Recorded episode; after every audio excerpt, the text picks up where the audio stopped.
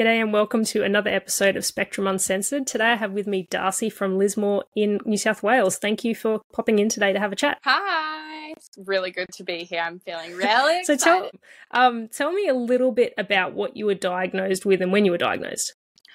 So I was diagnosed as Asperger's back when that was a relevant term when I was about five years old, and uh, my only diagnosis was Asperger's at the time. And as I've gotten older, it's obviously just autism now. And yeah, I've sprinkled in a few other diagnoses on the way, but I mostly identify with being autistic.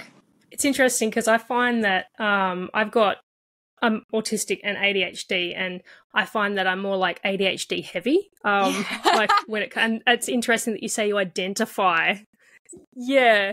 Yeah you identify as more autistic than anything else which that i can relate to that in that regard because i find that my adhd controls my life more regularly than my autism does. Absolutely is that why you you say that you identify more? Yeah well i've been diagnosed with ocd and cptsd and i find that a lot of what I experienced through those diagnoses, I've already been experiencing with autism. So, whilst I can still accept those diagnoses, I definitely am like, oh, that's just the autism. And I think it feels way more uh, true when I say that that's these things I experience are as a, as a result of autism. So that's why I feel more drawn to that identity.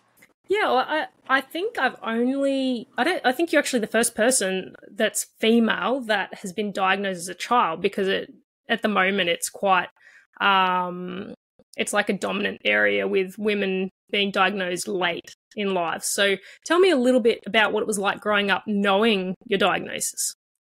I think this is such a incredible thing for me to talk about I think because I don't know any other women or assigned female at birth people who were diagnosed at a young age. And a lot of the time, I feel like we're talking from totally different results of the same history, if that makes sense. And for me, growing up, my brothers yeah. were autistic and diagnosed autistic. And so I always kind of knew that I was a lot like them, and they knew that they had that diagnosis. But I think because back then it was a bit weird, quote unquote, for a girl to have autism. So I was really ashamed about it. And when I knew, I suddenly didn't want anybody else to know. It was like this super private thing that only my family and I talked about. And I think that quietness that I had about it really put me into this desire to mask and to be a different person that what I than what I really was. So when people talk to me about being diagnosed late, they talk about the masking that they just can't get out of the habit of and I relate to that but in a different way of like I knew I had it but I didn't want anybody else to know I had it. And so I did anything that I could to avoid that for big public knowledge. So it was very lonely, pretty isolated. That definitely makes sense. I, I think too. There's um back then, like it's only really come into the spotlight not that long ago that women can have autism and it's not just boys. so. Yeah. yeah. Absolutely. So that definitely makes it tricky. Yeah. yeah. You were saying um, when we were having a chat actually via text that you've got a rather big adventure coming up. Do you want to tell me a little bit about that? Oh my goodness. It's that's crazy that you mentioned that today because I woke up today and it was the first day that it really felt real. Um yeah, in 2 weeks I'm going to Japan for a writing retreat, a 1 month long writing retreat. And I'm going there alone but then meeting up with a group of people I've never met before who are also going to be in this course with me. Yeah, I'm very excited, but very scared. Terrified. It's very um that's very full on. like it's yeah. very brave. I don't know if I could do it, but um is it are you going to document things along the way um, in regards to how it affects your autism and things like that? Absolutely. That's my my main goal of this trip is to document what it's like to be in the most populated city in the world, I think it is, and also one of the most high sensory environments that you could possibly be in as an autistic person. Because I guess growing up, I never really thought that that could be on the cards for me because it was just all too much. Um, but a couple of years ago, I, I decided that my desire for it was really strong and that I could actually make it something really incredible. So I re- I just really want to create content that people will be able to look at and go, even though I'm autistic, I can actually do this and I can figure out how to make it sensory friendly and neurodivergent safe. I love that. I I went to China when I was 16 and that was full on. Like that's a super populated area too and quite a sensory overload, but Japan's like a whole new level. Like there's lights flashing everywhere and I just yeah, I don't know if I could do it, but but China was full on in itself. So I don't actually know how I got through that. Probably a lot of masking. yeah. um but it was something that I wanted to do. Yeah. So I definitely hats off to you for um yeah, for braving it. Thank and you. um yeah, so uh, what would you say? I mean, obviously that's going to be an accomplishment in itself, but what would you say you've you're most proud of in your life that you've accomplished so far? I think about this frequently, and I think something that really, when I'm feeling down and, and I feel worried about the person I am, I think about a lot when I was in year 12 and I was doing my HSC, my mum was really ill. She got diagnosed with liver cirrhosis and she kind of had this a really quick decline. And within a space of a few weeks, I had to move into this kind of parenting role between my two brothers whilst my mum was dealing with that sickness and I was working at an ice cream store to sort of make money whilst we were trying to get a hold of all these organizations to help us, just to hold us out for that time. And I never gave myself credit back then. I just really didn't see that what I was doing was a big thing. But looking back on it, I think I'm so proud of getting through the HSC already as an autistic person. Getting through the HSC is major and I had a lot of autistic friends who really struggled during the HSC, but then to do that with the added stress of supporting a family was, I think, life altering for me, like a permanent change to my psyche. And I'm never going to forget that and always going to be like anytime I think I can't do something, I rely on that moment to sort of perk me back up. It's that resilience and adaptability that um, a lot of people don't um, give others credit for. It's that's a quite a traumatic experience and a kind of a lesson in having to grow up really quickly and mm. Um, I mean, I come from a very big family, and I feel like I was a little bit of a second mum to them as well because there was quite an age gap. I was my sister's 21 years younger than me; she's at the bottom, and then right. I'm at the top, and then we've got seven brothers in the middle. So, wow, um, it's I can definitely relate. Yeah, I can relate to that kind of parenting role. Like it when it all got too much, I kind of felt like I was there to take some of that load away. So um, obviously can't relate to the the sickness side with with your mother, but I, I, hope she's doing well now. Yeah, she is. She's a trooper. We were worried for a moment, but she's actually she's healed from it now, and she's doing amazing. That's really good news. Um, and I guess how does your autism affect your daily life? Would you say in the like, you know, in the most in every sense, I guess.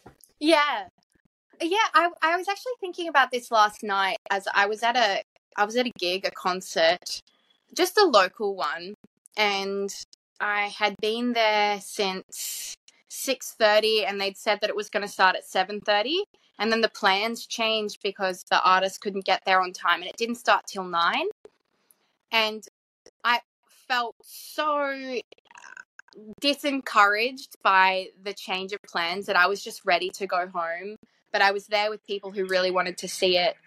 And so that sort of added a layer of stress to an already being in a really busy environment. And then then the sound check was happening with other music in the background. So I think the main thing is realizing I'm always going to cope with a sensory challenge that other people might not go through.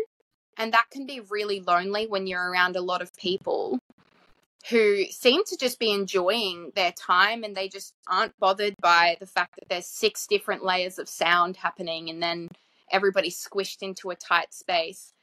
They just seem fine and I'm struggling and I I really feel my autism in those moments because I'm like how is everybody else just thriving? And I think in I think in the major regard it's less about like because I've adapted and I've known since I was really young that I was autistic, I've always had this forgiveness for myself.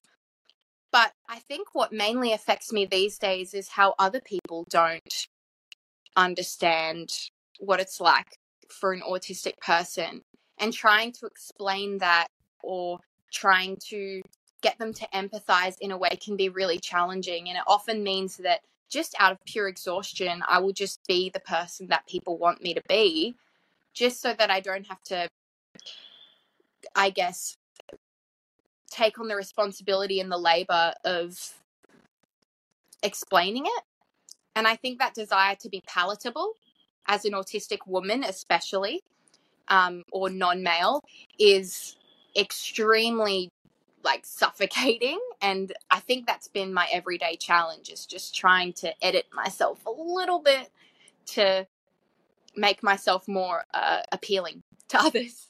Well, it's it's funny you say that because I feel like we kind of hold that stigma um, of the whole women can't have autism, even though it's been proven now that that is it is true we can.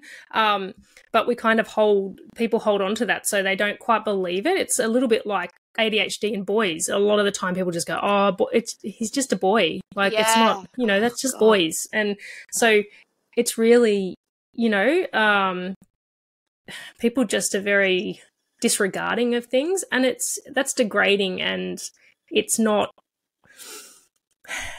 We don't make it up. It's it's an everyday yeah. battle um, to survive. So it's you know, and we all we want is to live. We don't want to just be surviving. We want to actually live and thrive, and you know, make connections. It's not that you know people always say, "Oh, have you got autism? You so you like being alone?" It's like just because I like being alone sometimes, it's not really about wanting to be alone. It's sometimes you need to be alone. Um, and yeah. then you still want connections, but it's, it's, very lonely. It can be lonely because you don't quite know how to make those connections. So, I mean, with your friends, do you feel like a lot of them are neurodivergent, or do you feel like you've got a mixture of neurotypical and neurodivergent?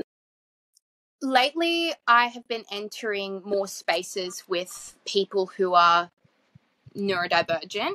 And I think it's just come a bit naturally, like, I guess, like calls to like in a certain way where neurodivergent people usually attract other neurodivergent people. And so as I move further into more comfortable friendship spaces, I'm finding that there's a lot more neurodivergent people in them. And I think that being in spaces without neurodivergent people contributed a lot to my shame and sort of belief in this being a misfortune of mine for a really long time because I was already thoroughly aware every single day that I'm living in this world that was created without my diagnosis in mind. And therefore, everything makes little sense most of the time. And trying to filter my own coping mechanisms or my own trying to translate it into an autistic safe context is quite challenging. So when I'm surrounded by people who are neurodivergent, I find it's just an a easier way to set into life in a yeah, in a way. Yeah, I mean you feel included and you feel accepted and I feel like even I've had a few people now say, "Oh, as soon as you've told me your diagnoses, I feel so much more comfortable talking to you because I know that you'll be able to relate and that you're not going to be judgmental and things like that." So, I think that's that's pretty much why we're attracted to other neurodivergent people because like they're gonna get it, and if we, you know, if I ghost them for two weeks, they're still gonna be my friend. Like they know the struggles, um, you know, to do with to do with the neurodivergence. So it's it's definitely it's about finding your people for sure, and um, and yeah, it, not having to explain yourself every five seconds or having to mask yourself. I mean, I still mask with some of my neurodivergent friends. I don't realize I'm doing it and I'm trying to break out of that habit, but it's really hard when you've been doing it your entire life. So it's it's a bad habit. Um, and you know, people with autism are exactly the same as neurotypical people in that we have our strengths and we have our weaknesses. So Absolutely. there's no right way to be. Like it neurotypicals aren't superior, neurodivergents aren't superior. It's just we're all our own people, and it's just that our operation system, operating system's different. But for sure, um, in the grand scheme of things, we all, yeah, we all have something to bring to the table. It's not, it's um, yeah, there's nothing wrong with us. We're just different. So it's yeah, it's definitely finding those friendship groups that um embrace you for who you are is a big part of kind of healing from the trauma of the past as well. And and as you say not sh- feeling ashamed because i found that um when i was diagnosed because i was late diagnosed i was only diagnosed a year ago. So wow. I felt i felt as soon as i was diagnosed that I could forgive myself and I didn't feel so ashamed of the way I did certain things and the way I was because it was like now I understand. I always felt it. Um but I just needed that confirmation and somebody giving that to me was very empowering and liberating. It was like, okay, now I get it. I can forgive myself and I can move forward and work out strategies to help me better my life for the future and and try to heal from all that trauma and you start kind of going back in time and thinking about all the things that you did as a child and all those traumatic events and kind of sifting through things and going, okay, well, now I know why that happened or how that happened. And yeah, you just stop blaming yourself for so much stuff. And it, it is, it's, it's like a healing process and you grieve as well. But, um, I, I mean, some people say, I wish I knew that I'd been, that I was autistic when I was a child. Mm. Do you feel like you're better off that you knew? Because it kind of sounds like it's a catch 22 like you still get traumatized it doesn't matter whether you know in the beginning or you know halfway through eh, do you feel like i wouldn't say the upper hand but do you feel like you've got a more of an upper hand because you knew when you were younger or do you feel like that was kind of disservice? Would you do you think you would have preferred to have kind of coasted through and not known? When it comes to talking about whether I'm better off knowing my diagnosis from a young age, this is something that I think this actually might be one of my greatest struggles when it comes to my diagnosis because I've juggled back and forth with the idea of what my life would be would have been like if I got diagnosed later. And there are times where I almost wished I didn't know. Um, and I guess it's that desire, that ignorance is bliss kind of experience. And I think maybe what I really, when I desire to have not known, what I really feel is that I, when I found out I didn't like the way that the world saw me once they knew that I was autistic. So I think the desire to not know or maybe to know later and to have like this I don't know perceived just ignorance throughout life until I get diagnosed um it's really a fallacy it's fake there's nobody that gets to live with that like la di da di da feeling that they get before diagnosis because I understand that not having a diagnosis until a certain point of your in your life, a later point in your life, is can be a really lonely life. And I don't want that. I think when I got diagnosed as a child, it was only a couple years later that I went selectively mute for a while because people at school started finding out that I was different. I used to I would carry a fidget to school and I would have a special teacher from time to time and so I think people garnered this understanding that I was different and so it pushed me right back into my shell. And I think the tools for girls with autism back then were really limited. And I mean, I think a lot of people have a problem with applied behavior analysis, and I definitely did from a young age. And so I think back then it sucked that I was diagnosed during a time that had little time, patience, and money for girls with autism because we were kind of just treated like the boys. And if you didn't relate to that, well, there was no treatment for you, so good luck. So I think there's just really no winning until we have correct treatment methods, not treatment, but support methods for girls and non men with autism and people with autism in general, honestly, because I don't think that there's many support networks um, at the moment in comparison to what we really could have. Like there's so much that works for us if we just had a little leg up in life.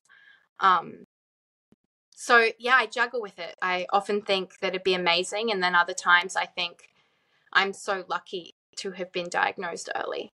It comes down to maturity, I feel too. Like you're not at, at that age, you're not ready for that. That's a mm. that's that's a real like kind of bombshell moment for a child to um, be diagnosed. So when you're diagnosed late in life, it's almost like you've got some coping me- mechanisms in place and you can kind of ground yourself a little better. Not necessarily, but generally speaking, you're a little bit more prepared and you've kind of gone through life thinking, yeah, I think maybe. And so you, you kind of know what's coming. Yeah. Um, so I think that probably helps when you're being diagnosed later. Yeah, I think online resources as well, when people are looking to get a diagnosis as an adult or even a late teenager, are gentle. Like online resources these days, you can go on Instagram pages of people who are autistic and all those kind of resources that we have, TikToks and all that kind of stuff, who will guide you in a gentle format. Whereas when I was younger, being told you were autistic was like, okay, your entire life is changing now. Like, good luck. And so it just felt like this huge blow to put on a five year old. And I was just starting, I didn't even get the chance in preschool to know that I was different. And then as soon as I hit kindergarten, it was like a totally different world for me. And and understanding that I was really different too, being told that I was really different, then understanding that going into one of a, a really vulnerable step in life for a child is it was very confusing and yeah as trying to change your language around things too especially for children i found that um, a real struggle with my son my son's um, he's autistic and adhd but he's also nonverbal so mm-hmm. it's really tricky because you're trying to change your language to not kind of um, accidentally shame Absolutely. the child for being different. Like it's really hard. You got to kind of give them the heads up, but you don't want to shame them or make them feel insecure about the fact that they're different. And when you say resources, you're completely correct. Even these days, they we don't have very very many resources for adults. So once we come into adulthood, there's no. It's kind of just like okay, you're an adult now, like you're cured. um, so so they've kind of like gone yeah, they've gone like heavy on the kids, which is understandable because I don't even like using the word early, the words early intervention because mm. intervention kind of just sounds like a bad thing. Very jarring. Um, I feel yeah. like it's just like early supports. Yeah. Yes, early supports for for children. Um, so I guess if somebody suspected that they were autistic but they weren't diagnosed yet, um, obviously this is relating to adults. What would you say to them as advice? To absolutely trust your gut.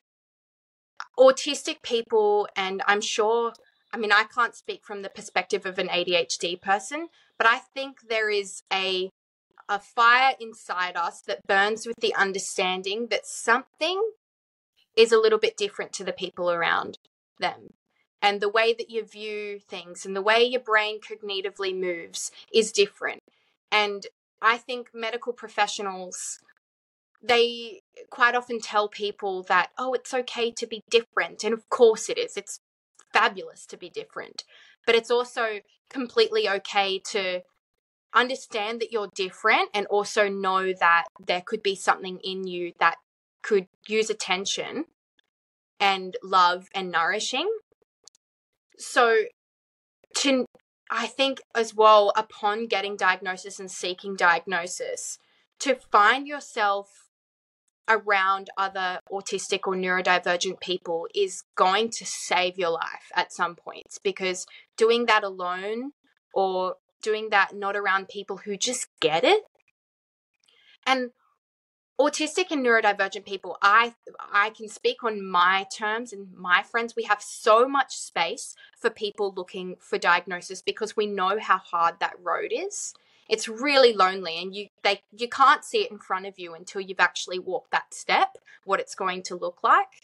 And so to carry a group of autistic friends or neurodivergent friends or support with you i think is so vital to your entry into your diagnosis and keep going. If someone tries to tell you you're not autistic, but you still feel like you could be autistic, it's okay to seek second and third opinion. It doesn't mean you're pushing for the diagnosis, it means you have a strong sense of who you are and what you can do if you have that diagnosis behind you.